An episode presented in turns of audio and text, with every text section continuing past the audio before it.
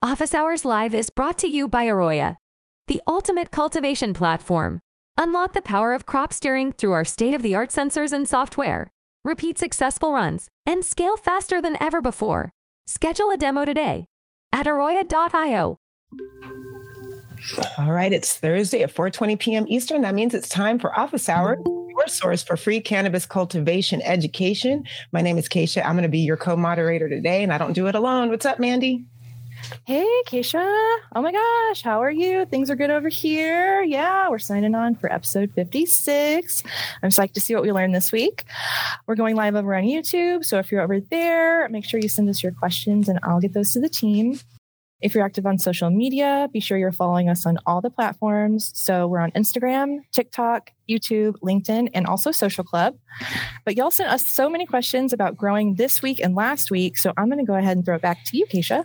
Awesome. Thank you, Mandy. All right. If you're live with us here and you have a question, feel free to type it in the chat at any time. And if your question gets picked, we will either unmute you, have you unmute yourself, or we're going to ask for you. Um, Seth and Jason are in the house today. How are you doing, guys? I'm doing well. Good. Yeah. Yeah, awesome. Yeah, we got a ton of questions last week that we weren't able to get through because we had an awesome grower. What's up, Dylan? Thank you again for coming on the show. So let's dig right in. This first one comes from Neokari Daniel. He wrote in, I've got a purge valve that dumps the lines out every time the pumps come on. Frequent frequent pulsing seems to be a waste of nutrients. Should I just get rid of the purge valve? Um, I mean, the best way to do it, it just kind of depends on the frequency that you are doing your pulsing. Um, I mean, really, the whole, whole purpose of the purging nutrients in the line is one, to make sure you're not pushing hot um, fertigation onto your plants and to make sure that the mix is is stabilized. So when it's sitting in the line, usually we'll see that pH rise up a little bit. Um, so it just depends on how long that nutrient is sitting in, in the line. Um, you know, one option might be to, to actually operate the purge valve off of a solenoid, and then you can start to control that. Maybe you are only purging the first irrigation of the day, uh, kind of just depending on, uh, you know, how many irrigations you're hitting for the rest that day. It may not need to be purged, and you could be probably wasting nutrients and, and some water. Um, so that being said, uh, a little bit maybe more control on there probably would be the best option because first irrigation of the day, it is a great practice to, to purge out and make sure that you're not getting that uh, that stale solution, that warm stale solution getting to the plants. Yeah, I mean, you know, I've I've been fortunate enough to try it both ways with electric solenoids and with pressure compensating valves. And uh, honestly, the first thing to look at here is where what we're doing is all drained to waste.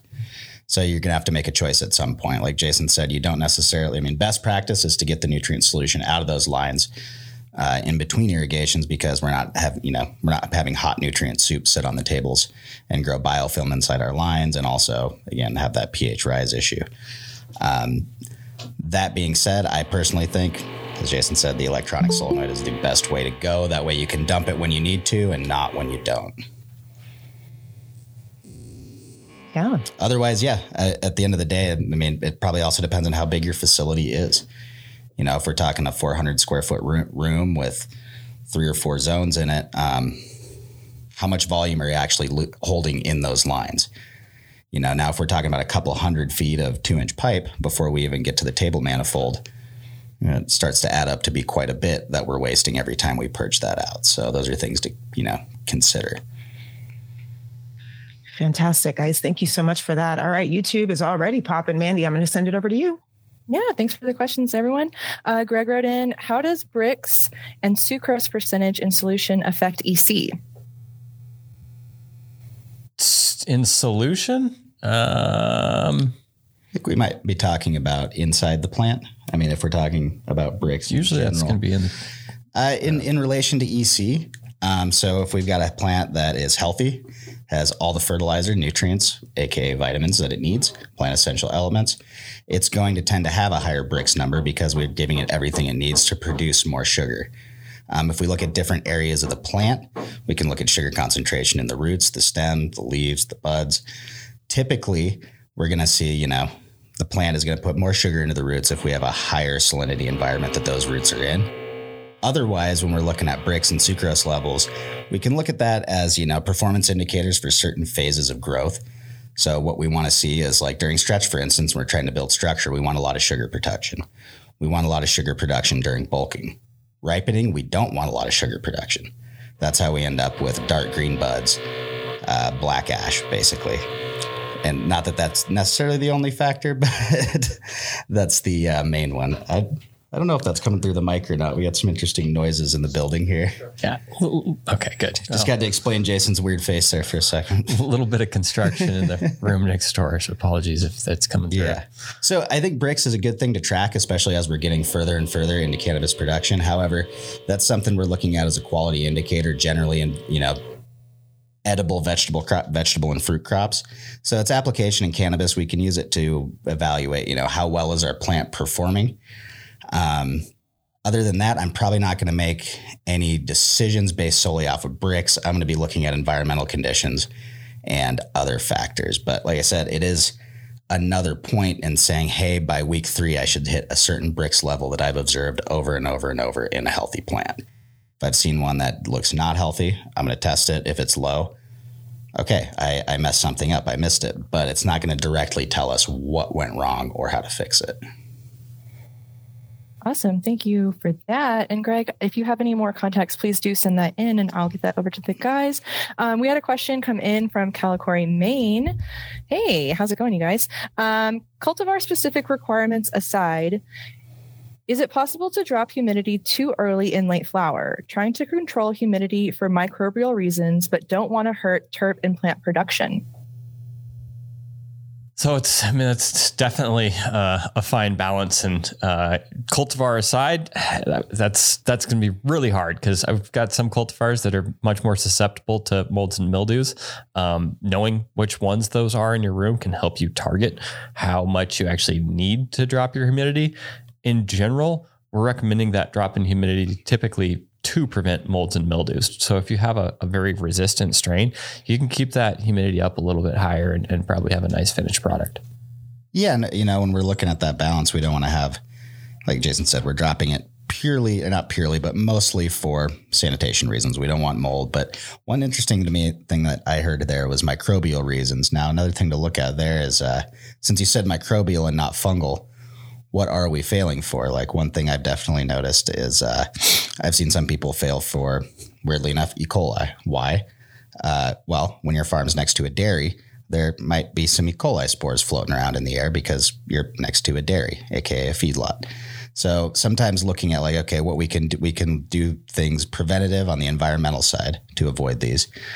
But when you say microbial, um, I would tend to look at sanitizing my HVAC, looking at my incoming air, what's going on there, looking at the incoming water, and like really trying to chase out the source of that contamination because botrytis, that's kind of hard. That's really ubiquitous in the environment. We can filter it out, but it's difficult. If you got fusarium or pythium or a, well, those are specifically root borne diseases, but any other microbe in there, there's got to be a source for it. Um, typically, like I said, unless you are near uh, big compost piles, you're not going to have E. coli floating around in the air in high enough concentrations to fail on your crop. But if your intake is next to a compost pile, you might. And it sounds like this is probably a logistical and practicality problem more than it is just an environmental issue. So, simple answer is yes. Um, keep it as high as you can without running into uh, into some of those mold and mildew issues. And when I say as high as you can, I mean with, within the recommendations. Yeah, and you know when we if you're going too high early on, one of the big dangers is, uh, you know, we're looking at keeping those stomata in a nice like our prime level of openness as much as we can during the bulking period. Every single day is production time. So if we start, you know, raising that humidity more and more, we pass the point where those stomata are staying fully open and they're actually starting to close in response to real drought stress or heat stress. And uh, as that happens, you know, we're going to see reduced transpiration in production. So you want to ride that line and not go too far to where you lose bulking days essentially because we're closing stomata early. But we do want to slowly raise that VPD up in the end just to, again, avoid botrytis. And actually, one that Jason and I ran into recently in a greenhouse, straight up aspergillus grown in your pots and buds. So, stuff to look out for. Awesome. Thank you guys for that. And Calicory Maine did come back with thank you, total Y and M count. And yes, mostly bud rot issues we're trying to avoid with these big, big buds. So awesome. Um, that's it for over on YouTube for now. So I'm going to pass it over you, to you, Keisha. Thanks, Mandy. Big fan of big buds over here. Woo! Good luck out there, Calicory. Keep us posted. All right. Dave Ray wrote in. When drawing back generatively in early flower, I'm drawing back a little too hard. So I'm going to need to add irrigation events other than my two hour window in the morning that I'm currently using. Should I just add events right after my current two hour window, or should I add events a little bit before lights go off? What's your, what do you guys think? I mean, we, we can answer that, but typically what's going to be happening is either you're growing too big a plant for the size of substrate that you have. So, so you might think about that for the next run. Um, you know, as far as mitigating this run, um, I, am going to let you answer that one, Seth. so with that generative uh, steering, basically we really want to give as much time in between each irrigation as we possibly can. So when we're looking at like, okay, what can we do to mitigate the overdrying issue that we have, but not straight flip over into a vegetative steer. We're going to try to, you know, still have our two hour P1 window window and then wait until either two or one hours before lights off and just correct the amount we need.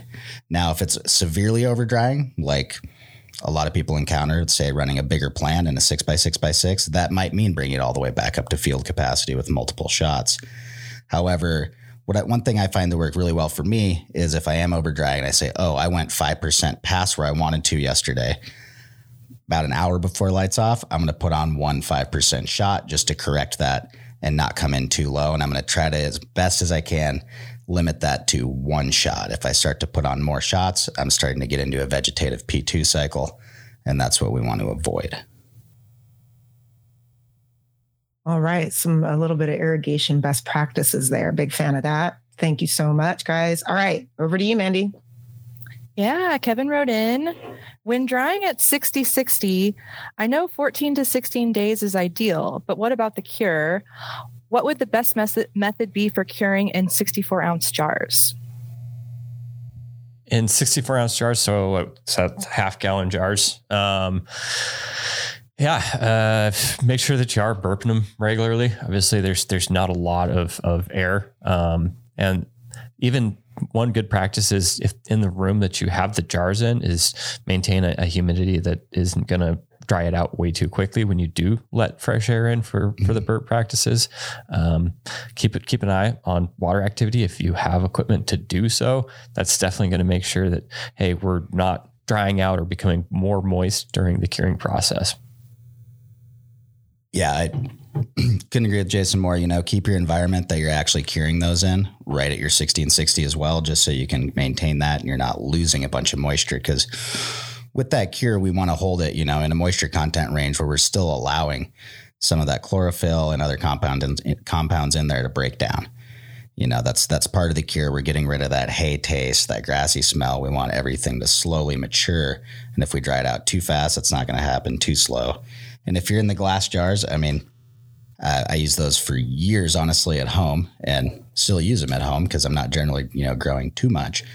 Uh, I, will just get little drop-in uh, hygrometers that you can put in. You can drop them in one out of every ten jars, or one jar of each strain on your shelf, and actually look right through the side of the jar and go, "Oh, that one's looking a little dry," and actually monitor that because Ideally, if you got the environmental control in your room, you can burp those and leave the lids off for quite a while and actually get good air exchange. If your room's too dry, you'll start seeing the humidity in those jars go down, down, down, down, down until you end up with some really crunchy buds. Um, as far as time goes, I like to see at least three weeks usually from pulling it down off of the drying rack, going into curing, and then so you know we're looking at about five weeks after harvest usually putting that bud in a package and on the shelf. Um, I know some people like a tighter timeline on it. Um, I've just found that if I give myself five weeks in a production cycle, that's ensuring that I've got a proper cure and I'm not putting any under or uncured bud out the out the door. You know, we, if you got a premium brand built up, someone opens it and there's just no nose and it smells like hay, like they're they're not coming back as a customer. Super important stuff to keep in mind. Sounds like you're on the right path, though, Kevin. Um, yeah, let us know if you have any other questions about that. Holy Nodes wrote in also, um, what is the optimal way to hand feed coco daily? I'm in three gallon pots and typically feed every three days. Uh, yeah. Um, ideally for hand watering, well, hand watering is definitely a challenge because you have a lot less control over what those water contents are doing. I mean, really, you're going to have to take a look at what the water content EC is uh, performing like in between irrigations. Uh, you know, for a three gallon pot, it's going to depend on how much transpiration and evaporation is pulling the water from the pot in those three days. So, you know, are, are you looking at still say 40% water content when you hit three days? Are you looking at 20% water content? That'll give you an idea of, hey, do I need to just decrease my irrigation sizes? You know, count a little bit less longer when you're hand watering. Uh, however, however you're doing that to try and stay consistent. And um, yeah, that's really the best way. And typically, you know, that's one of the reasons that when people have migrated over towards um, more automated irrigations, we're irrigating every day and using a little bit smaller um, planter typically because then we get more dryback cycles. We're exercising that plant to maximum potential. Yeah, and you know, one one thing I'd just like to outline, you know, a lot of us we've been at this long enough. You made the jump from bigger pots to a smaller prepackaged media. Um, even in like a, like I used to grow in three and a half gallon pots quite a bit. They're great. One thing though is that pot sized plant to pot size is still crucial because we don't want to be going three days without an irrigation. If we can go that long, that probably means that plant's you know a fair bit undersized for the media. And at that point, we risk, you know, having anaerobic conditions in the root zone. So if you can go three days right now, you might be running into, you know, high humidity in the room, uh, not giving you enough transpiration, a small plant, potentially, uh, especially if you've been doing a lot of three day gaps, you know, some root rot, anaerobic environment in the root zone. So really, um, if you are going to hand water in coco, you know, people still have had great luck using one and a half, two gallon bags. You hit it once in the morning and then go generative. If you happen to be there in the afternoon and you're hand watering again, trying to get some P2s on is great, but hand watering always kind of comes back to practicality, right? I know uh, in the past when I have to drag a hose around and water 800 to 1500 plants in a greenhouse, guess what? By the time I uh, get done with the first round with the hose, it's almost lunchtime. So put everything away, fill my res, and if the plants are big enough, come back and do the P2s that I can. But you want to make sure logistically that you're never going to back yourself into a corner where you can't be there to water when you need to, or you're massively overwatering and rotting out your plant's roots. Thank you guys for that. We had one more question come over, uh, come in over on YouTube. Greg had a little bit more clarification. Uh, I meant more like blackstrap and irrigation solution, similar to some of the cleanse and flush products. Can you use sucrose to raise EC in place of nutes? Theoretically, yeah, but I would venture to say that you're going to get potentially mold and a lot of other things you don't want growing in your root zone because you're just dumping straight sugar in there. It's it's like the old days of uh, using Terpinator. Oh yeah, yeah. I suppose I I don't see. I mean, I guess the biggest benefit, not benefits, but side effects of those products I see typically are biofilm in the line and plugged emitters as a result of you know microbial buildup in my irrigation lines. Awesome. Thanks for that. Um, that's it for over on YouTube for now. So I'm going to pass it back to Keisha. Ooh, thank you, Mandy. All right, David posted a question. And David, if you want to mute yourself to speak to it, feel free, but I'll go ahead and ask. He wrote, Is it okay to long term store dry matter in Ziploc bags? I think I know the answer to that, but let me toss it to the experts. Depends what those Ziploc bags are in. If they're in a, an environment that maintains, uh, you know, quality, if, if you are at the humidity that your water activity of your plants is, uh, or your dry matter, excuse me, is in that um, in that room, then it's probably okay. You know, Ziplocs are going to be slightly permeable to mm-hmm. to some degree, and obviously make sure that you're storing it in a dark place. Um, probably other practices might be a, a, little bit better, especially in, on a commercial scale. But uh, yeah, obviously at home, you're doing what you can for what you have. Yeah, I mean, you know, on a commercial level, we see a lot of people use things like uh, nylon or polyester turkey bags You know, that's, I mean, the pla- the permeability of the plastic is the real problem with the Ziploc baggie. I mean, we can all, provided you know how to actually close the top, which most people do, um, that permeability is going to lead to oxidation in the bud. So, like Jason said, you want to know where you're storing it. Now, if we go back and you throw a pound of weed in a gallon bag or half pound, whatever you can stuff in there, depending how small your buds are, in the freezer, um, we're, we're probably going to end up with some freezer burn because that's a pretty permeable surface. Now, if I put that inside of a stainless steel container and did a nitrogen or CO2 purge, removed all the oxygen from the container, it's probably going to be fine inside that bag because if there was any exchange, I'm not pulling oxygen in. So, short story long, switch to glass. Yes, that part I knew. Everything else you said, I was like, what? I had no idea. Yeah, and that's something to think about too on a commercial level. You know, right back to like when we are talking about curing. Um, if I've got enough resources, right? Like if the studio we're sitting in was dedicated to only my finished product storage, I'm going to dedicate some HVAC resources to make sure that that room is holding exactly where I want it to all the time. And that's why a lot of the, you know, if you look on Instagram and stuff, you'll see, oh, there's five pounds in a turkey bag, 10 pounds in a big turkey bag, whatever. That's how they get away with that is maintaining the overall storage environment. And then also looking at things like, hey, do we need, you know, pretty good air filtration in here just to make sure we don't have any spores floating around, you know, really, really treating it on that next level for storage, not only inside the container, but even in not opening that door very much throughout the day. David, I see you've unmuted yourself. You have anything you want to add to that? Yeah, question. Uh, thanks for the info. I'm a novice, so uh, sorry about the. No worries. But uh, is, is there a benefit to storing in uh, nitrogen in the glass? Because I actually have nitrogen available very easily. Yeah, It's ideal. Mm-hmm. Yeah. There's actually uh, a few companies in Washington and other places I've seen that utilize nitrogen packaging for their grams and eighths. Um, it can be a little underwhelming because you know the nitrogen effect is gone right after that first.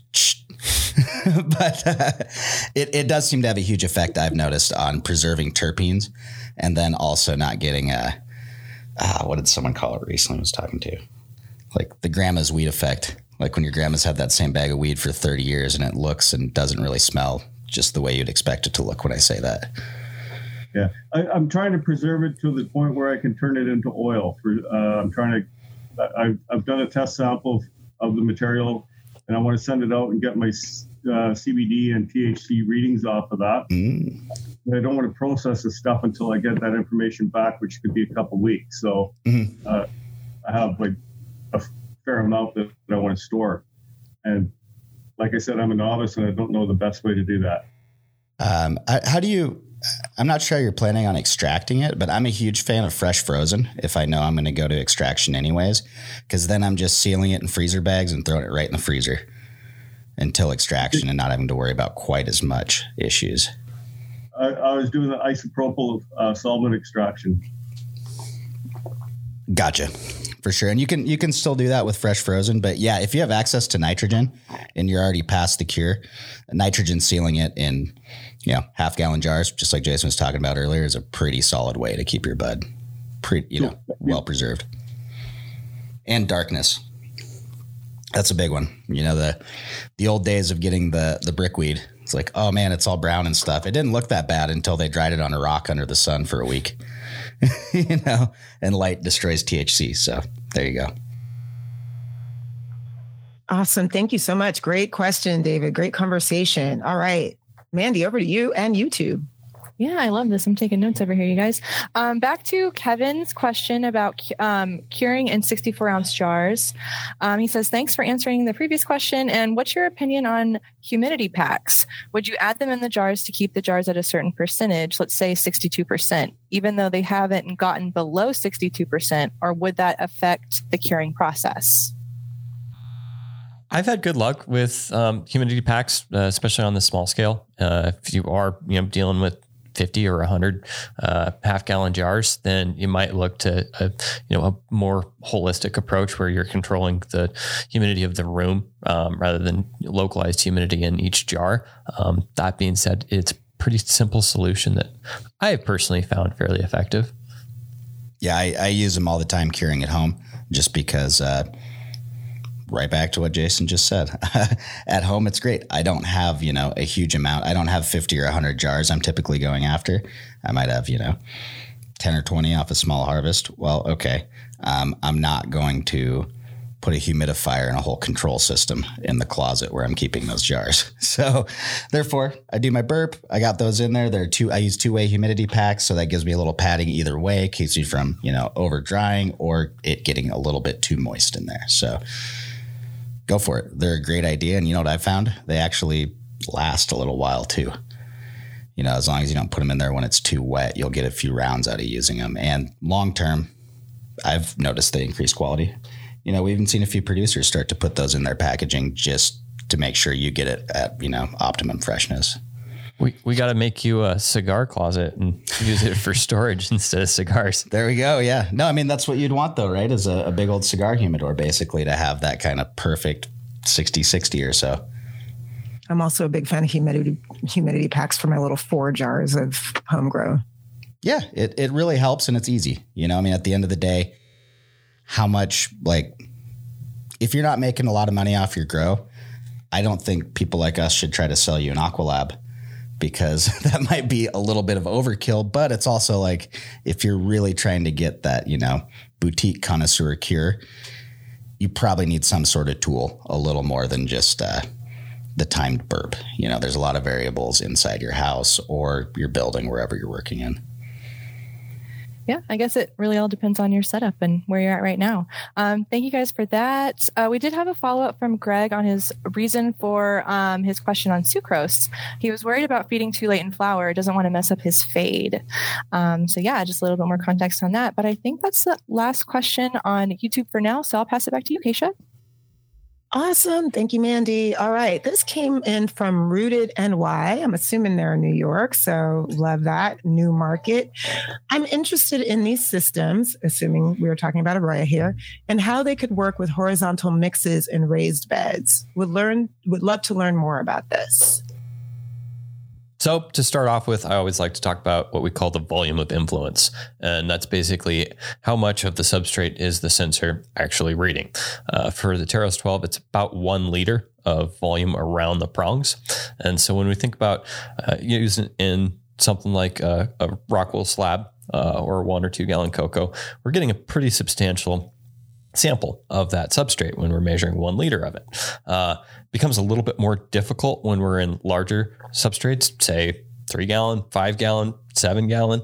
Um, and this is where you really want to have that sensor installed in somewhere that is sampling the most average um, water content or EC of that substrate. so a lot of times I have people kind of probe around in a, in a, larger substrate to understand here is how much striation I have in water content and or EC. And also think about where the bulk of your roots are because we want to know what the roots are feeling. And that's why we're using this sensor in the substrate. So with, uh, you know, horizontal, uh, like if, yeah, horizontal, sorry, vertical layers. stack. Just uh, just layers. That's all we're talking about. yeah.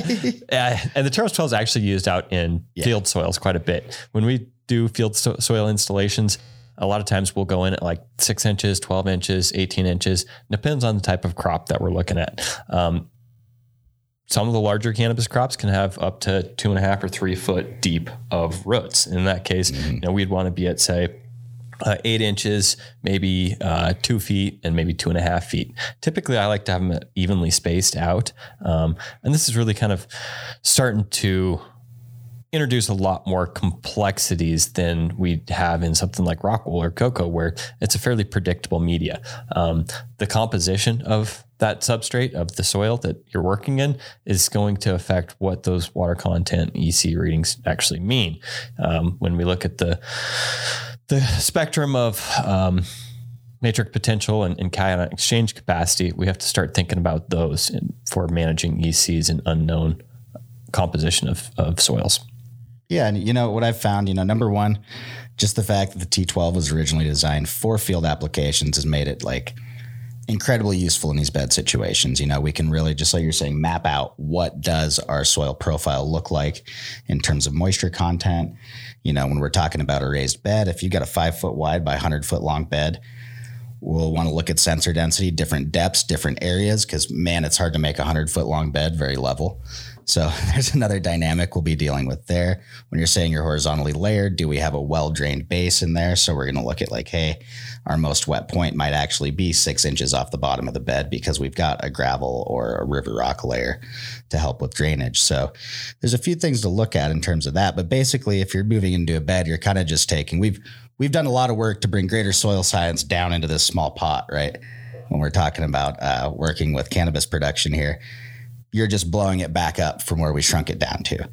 So you're going to be using that to look at moisture content, figuring out where you need to be looking at that. And then also, hey, you can't go pick your bed up. So uh, this actually is one of the best uh, types of technology you could use to evaluate, you know, how wet it is in there. The biggest difference, you know, we've we've really kind of dialed the uh, use of volumetric water content as an output unit to relate how much water you're going to be putting on that's the big thing that's going to change in terms of how to calculate your irrigation. You know, it's not going to be the same way you'd calculate it off of like soil moisture potential. But we're not talking about a percent means exactly this many milliliters now just because of that volume of influence Jason was talking about.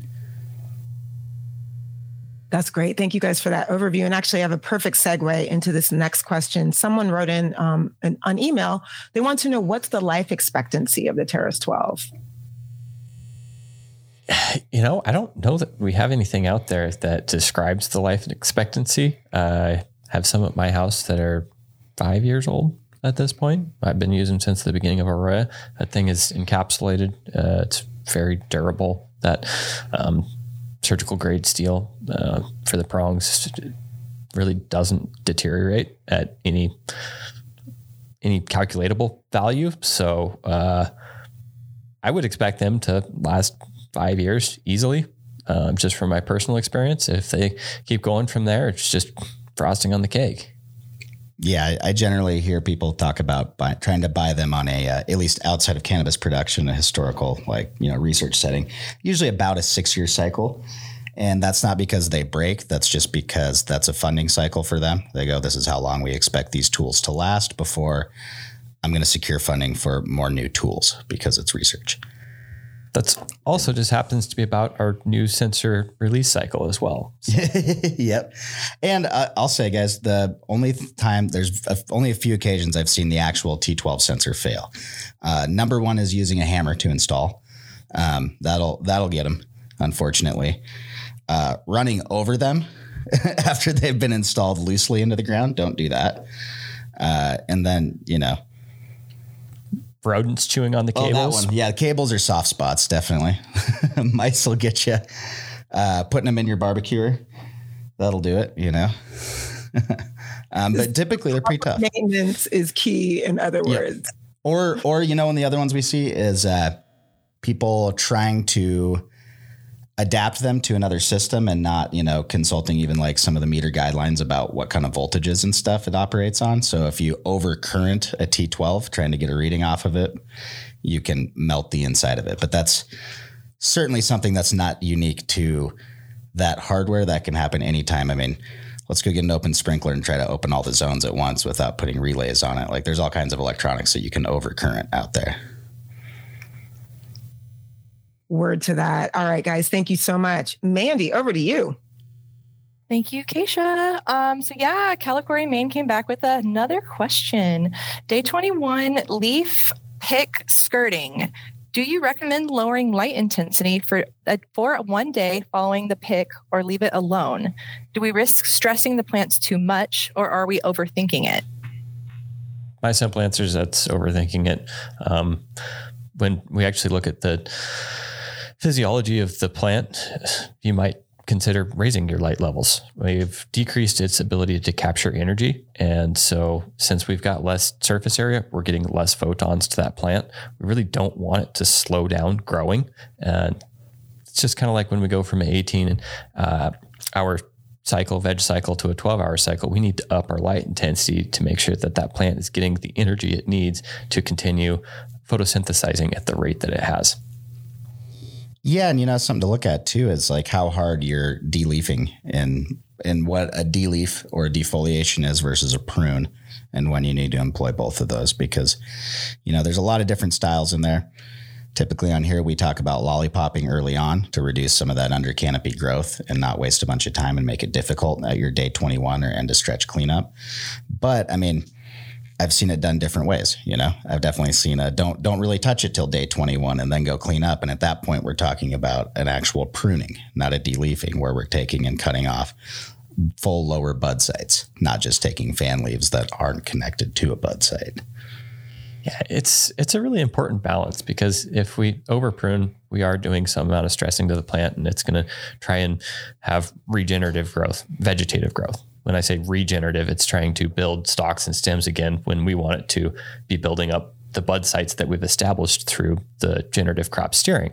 Um, obviously, if we don't deleaf enough, sometimes we can have some larvier bud sites in the, in the bottom of the plant that could have been pushed into um, nutrition for the, the larger colas that we'd like to get at for A buds.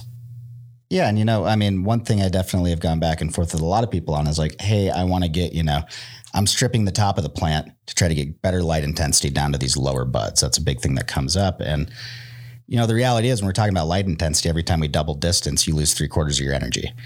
So when we're looking at my zone of maximum production in terms of how deep in the canopy that light can get, Sure, I can move away all the leaves that might catch the light going down lower if I want to, but no matter what, I'm losing energy the lower down I go. So, shining a light on a bud farther away from the light is not going to lead to greater production compared to trying to put more buds up closer to the light. Awesome. Thank you guys for that. And Calicori, Maine, yeah, it seems, seems like it's just a balance, and we hope you guys find it. Um, but that's it for over on YouTube for now. So back over to you, Keisha.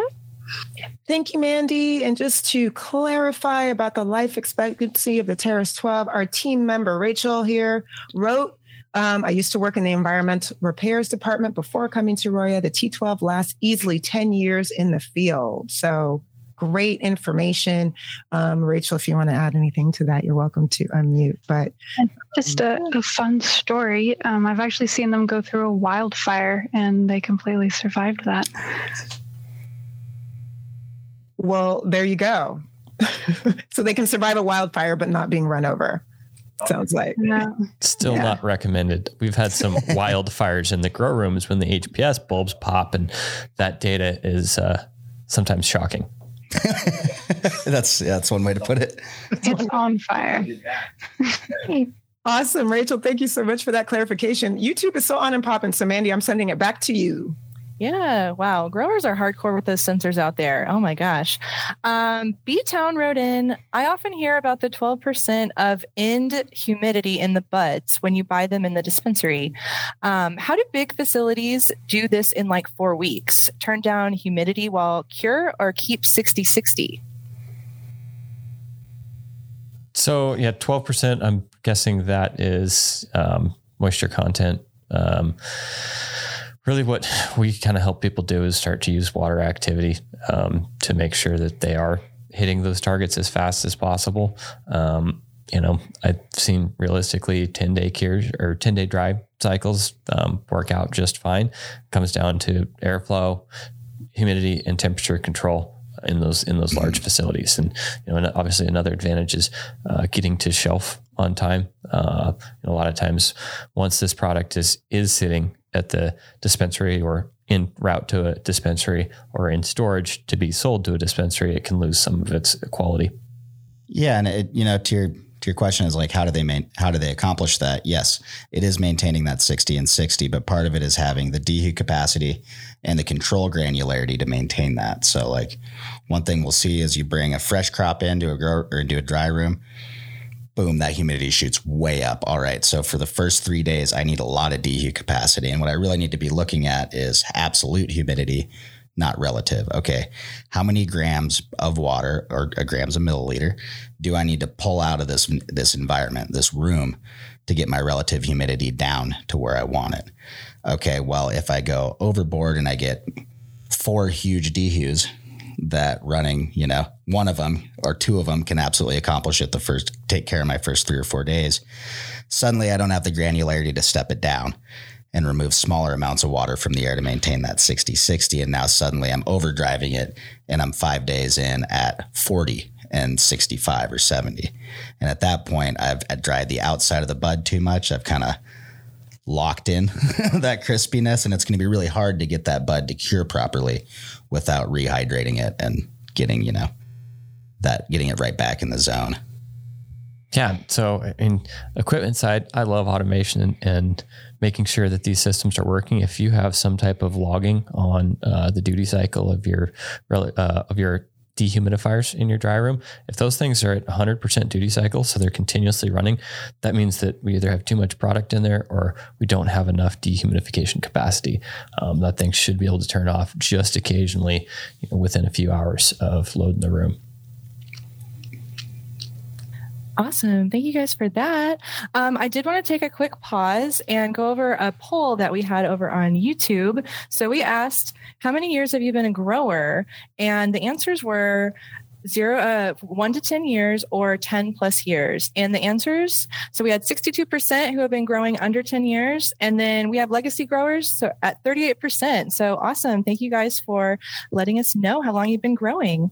Um, we also had another question come in over on YouTube. So Calicory Main wants to know question on leaf temp measurements. Can we log and plot this in Aroya? We are all LED. What's the danger or the warning zone for leaf temps? Sometimes seeing 80 to 83 Fahrenheit in the uh, air temperature and sometimes up to 89 Fahrenheit leaf, leaf temp.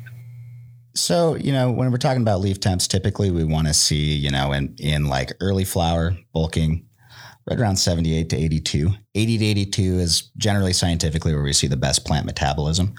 Um, that being said, you know, there's a few factors here. Like with LEDs, a lot of time times what we'll see is a lower leaf surface temp than the light, but that also depends on the ambient temp of the room. But I think you're, you know, you're right on there. And I, th- I believe we do have leaf surface temperature. We don't have a specific one uh, named for leaf surface temperature, but we do have a, a temperature of a sample, mm-hmm. which you could easily use for leaf surface temperature. And just remember that that's the manual reading type that you're logging leaf surface temperature under.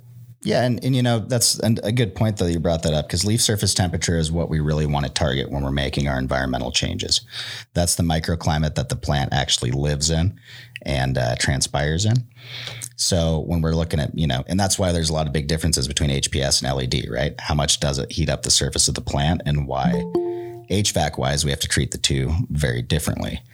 But that's what we're going to base, like I said, our temperature decisions, our humidity decisions, and ultimately, like when we're looking at air VPD, um, we all get used to looking at that because that's an easily measured value that we can log in time series data. When you first start dialing that VPD, the way uh, you know we figured out what those air VPD values should be is by looking at leaf VPD and saying what air VPD, which is something I can measure consistently, what range can we keep it in where we also keep it desirable leaf surface VPD, which is that, you know, millimeter above and around each stomata.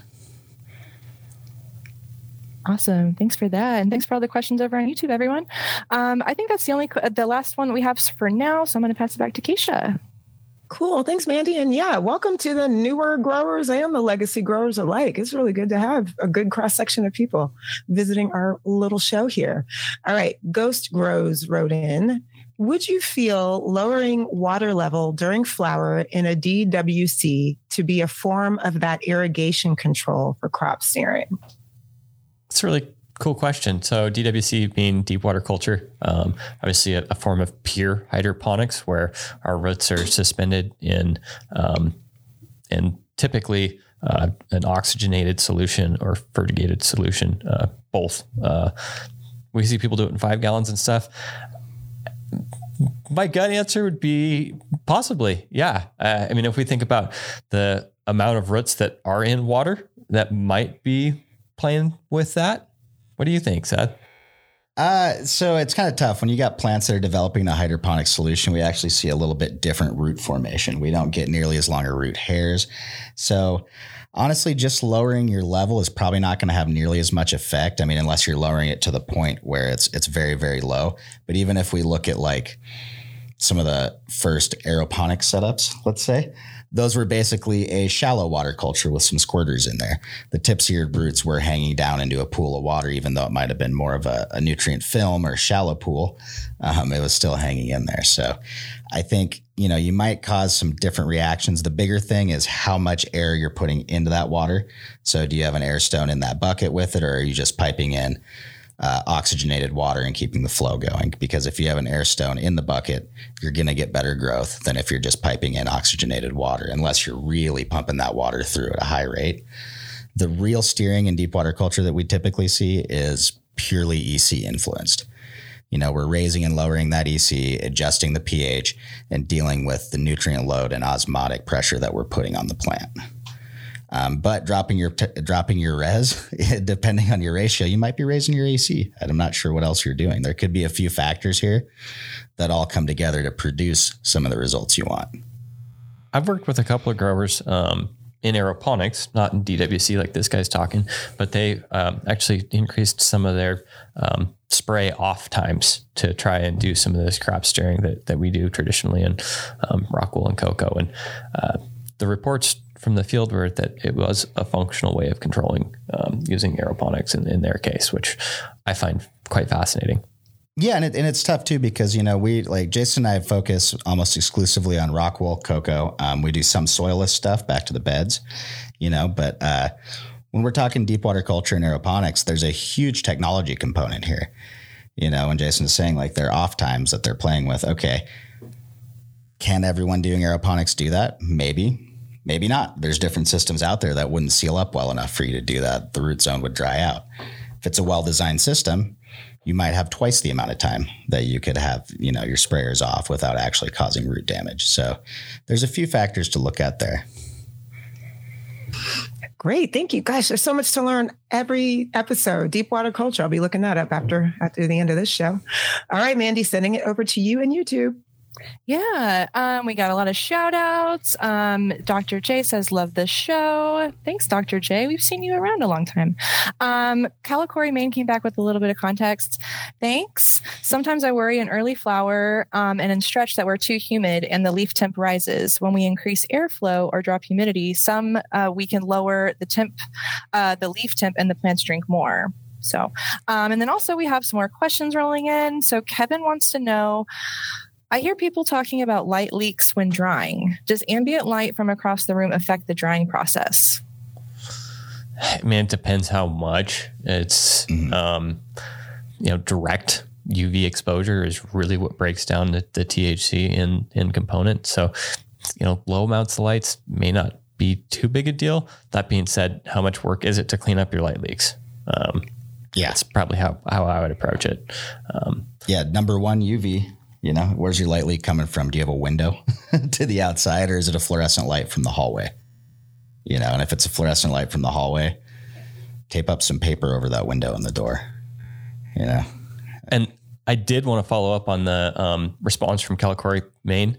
Uh, when their humidity was a little bit too high, like they were talking early in flower, they might not be hitting their target VPD, which means that our stomates are slightly more closed. We're not hitting optimal uh, transpiration rates, and that's why your leaf surface temperature goes up.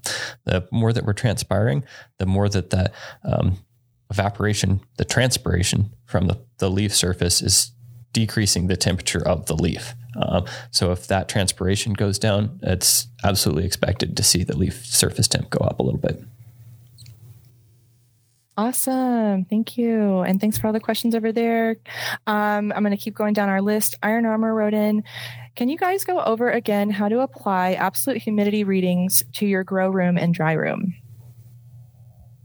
Sure. So let's just start off with uh, explaining absolute humidity. Uh, most people that aren't directly working in the HVAC industry uh, are used to relative humidity, which is talking about how much water um, as a percent of how much water that that air can hold at that temperature, right? So if our temperature goes up, our uh, water holding capacity goes up as well in that air re- or uh, absolute humidity is actually a calculation of how many gallons of water are in a volume of air, right? And so these are nice calculations when we're looking at um, increasing HVAC uh, systems or, or cha- making HVAC changes to understand how much capacity we have to dehume um, from the room.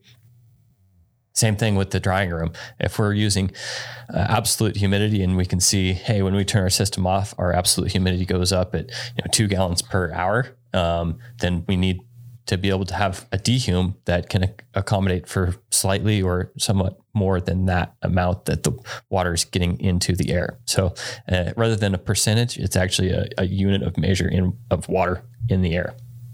Yeah, what it what it does is you know a lot of these dehues are rated in like how much they can pull out over a time period, right? So I can look and say, all right, I'm capable of pulling X amount of water in gallons, liters, quarts, whatever I want to use that that manufacturer is specifying. But I say, okay, this is the rate it can pull it out. Right now, I have got X amount that I need to pull out of the room. I need to pull out 30%, or let's say six grams for every cubic meter I have of water. Well, I know one gram of water equals one milliliter. I just figure out the volume of my room, figure out how many milliliters of water I want to pull out, look at my liter rating and say, okay, over time, how many liters do I need to pull out in a day to achieve my goal? Then I can start DHU shopping and see if what I'm looking at is even close to reasonable or if it's going to be way too much or not nearly enough. Because we've we've certainly seen it every which way when people are trying to size these. And uh, it's tough because you've got, you know, people like us that are out there helping people out that have developed a lot of this based on a certain situation that they've seen that's worked for them. They'll say, like, hey, we need 20 liters of light that's going to do it. And it's like, well, sometimes there's a lot of other calculations to, to take into, into account. And uh, the other thing that I found out is when I was first learning about greenhouse design, operation, and how to calculate how much airflow is going through. Uh, just like a lot of other things in general big agriculture, we're looking at the smallest delta possible for economic means. So uh, when it comes to cannabis, we're looking at much bigger deltas, a lot bigger differences in humidity variation, temperature. We're we're really running the, these grow facilities at a uh, you know, everyone uses the sports car analogy, but it really is like that. You know, we're calculating things on a way wider difference and looking at parameters that traditionally we just didn't approach when growing spinach or ornamentals or something because the profit margin wasn't there. We didn't have the impetus to need to do this. You're growing tomatoes on steroids. Yeah. And there's a lot of books on growing tomatoes, it turns out, and a lot of books on how to do it as cheaply as possible. And that's just not the kind of approach we are taking in cannabis. So to go back, absolute humidity is temperature independent. Um, so if we have uh, one one gallon, um, you know, per cubic meter, and for absolute humidity, then uh, at a specific temperature, um, that relative humidity would change, whereas the absolute humidity would still be one gallon um, per cubic liter. Yeah, like a, a, good thing to think about uh, if you really want to see how much temperature affects that relative humidity is uh, if you want to run a 65 degree overnight temp in your last two weeks of flower, uh, to maintain the VPD that I want you at means you're going to be at about 45, 43 to 45% relative humidity. And that sounds pretty low to a lot of us that are looking at humidity in a grow room, you know? Man, all about humidity. Thanks for that. Uh, we have a couple more questions that came in over on YouTube. JT wants to know, and this we might have to give a really shortened uh, answer for this, but can you explain the process of a leaf tissue analysis? Uh, like from the grower standpoint, you take a leaf sample and you, you send it into the lab, and then they send you the results of it. Typically, yeah. And then as a grower, if you are going to engage in leaf tissue analysis, um, your best bet is to get on a program with a lab and you're going to be sending them weekly samples throughout different grow cycles with different strains and mapping out, just like we are talking about uh, back to Brix, what we need to look for for KPIs in a certain strain. So, I mean, you know, if you're talking to someone who deals with tissue analysis a lot, they're definitely a good help on establishing benchmark goals for different nutrients in the plant. But with the variation we see in cannabis, there is no single golden standard for marks that you have to hit. We'll look at it and say, hey, we know that typically when we see plants below a certain ppm of calcium, we see these issues. But not all plants are going to behave the same way. So, really, what you're looking for is some of those key nitrogen, calcium, phosphorus, potassium benchmarks, and then some of your micros just to make sure you've got adequate nutrition. And then, if you do have one, a certain strain that's got some some interesting properties, like every time you grow it, it just throws off way lower pH runoff or way higher. you can start mapping that out and then say, hey, when I see this problem, this is what it appears to be a deficiency in. Or more like, hey, if I take a leaf tissue analysis and it's this particular strain, I'm seeing this problem. I know that it's a nutritional problem and that this plant has very specific needs, and I can rule out certain other things such as pests and disease. There we go. All about continuously improving. Um, we had another question come in. Maynard wrote in, "What EC would you recommend pre soaking rock wool cubes for germinating seeds?" Um, I mean, it's going to depend a little bit on the cultivar's preference and what type of nutrients you're using. Um, for germinating seeds, you're probably going to want to be a little bit low. I personally like to germinate seeds just in a, a humid, dark environment. Um, and then once the taproot has split out, then I like to put them in the rock wool. Um, that's not necessarily at, at a scale. Uh, what do you think? Uh, usually about a 1.5. make sure you got some CalMag, make sure you're pH. You don't want to get it too hot because you're not going to have a lot of uptake for quite a while. And even to that effect, um, when using really small starter cubes, especially uh, distilled or deionized water. Honestly, we're just trying to get that pot to pop. Once it's you know very small, we want to get that into its next medium as soon as possible. We don't want that tap root hitting the bottom of the tray and then just wandering around. We want to time it so that's going out of our tiny rock wool cube directly into a bigger media so we don't slow that taproot down. Sweet. That was awesome. Uh, thank you guys for all the knowledge you dropped today. And thanks to everyone over on YouTube for answering our questions and bringing yours. Um, I think that's it that we can get to today. So I'm going to pass it back over to you, Keisha. Awesome. Thank you, Mandy. I'm going to, I'm going to give, do this question as our close. Bilbo, our good friend Bilbo, he's on the, on the horn today, submitted this. And I love this question. We weren't able to get to it last week. What specific plant development stage is your favorite? Its phase day range, and why? Uh, the smoking stage. oh, same as me. Post production. Oh, there we go. Te- technical. uh, you know, I for me, probably one of the most favorite is a transition from veg to flower because it's the time that offers some of the most challenging challenging decisions and also the ones that can offer the most opportunity for a high quality high yielding plant um, you know, making sure that I get that that dry in on on transplant and uh, start to stack my ECs in, in the right time frame. Definitely exciting to see that that plant morphology change. I personally love watching bulking because I can see everything that happened up to that point, and then it's followed right by uh, my next happiest or the most sad phase. And that's when I overbulk it and then mold everything out. So ripening is always like, I think everyone's least favorite phase, maybe. Visually, it's beautiful, but from the cultivator's standpoint, that's the scariest time for sure. Bilbo, what's your favorite? I'm not going to lie. I really like the one that was described not the smoking one necessarily.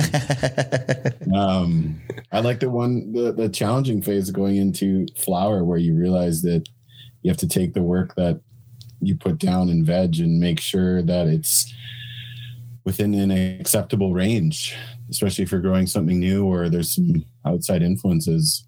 Mm-hmm. That's the most dynamic part early on. You know, the farther we get into any any growth cycle, the less we can do to influence the outcome. So, mm-hmm. you know, mm-hmm. day negative uh, 28, let's say, that mm-hmm. day of cut. That's just as important as that transition phase as everything else. So, early on is where we actually do see a lot of that uh, oh, the art part of it, the hand mm-hmm. skill, the part that you have to learn, not be taught, I would say.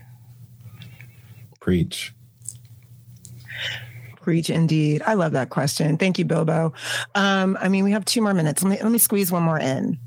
Someone wrote in, What should I do if my field capacity and EC are continuing to rise on a generative steering? And they put water, but I don't know if that's what they meant. Yeah, generative steering irrigation strategy. Um, well, EC, easy one. Um, usually, when we're generative, we're allowing some amount of salts to build up, and that's why we call it generative stacking to some degrees.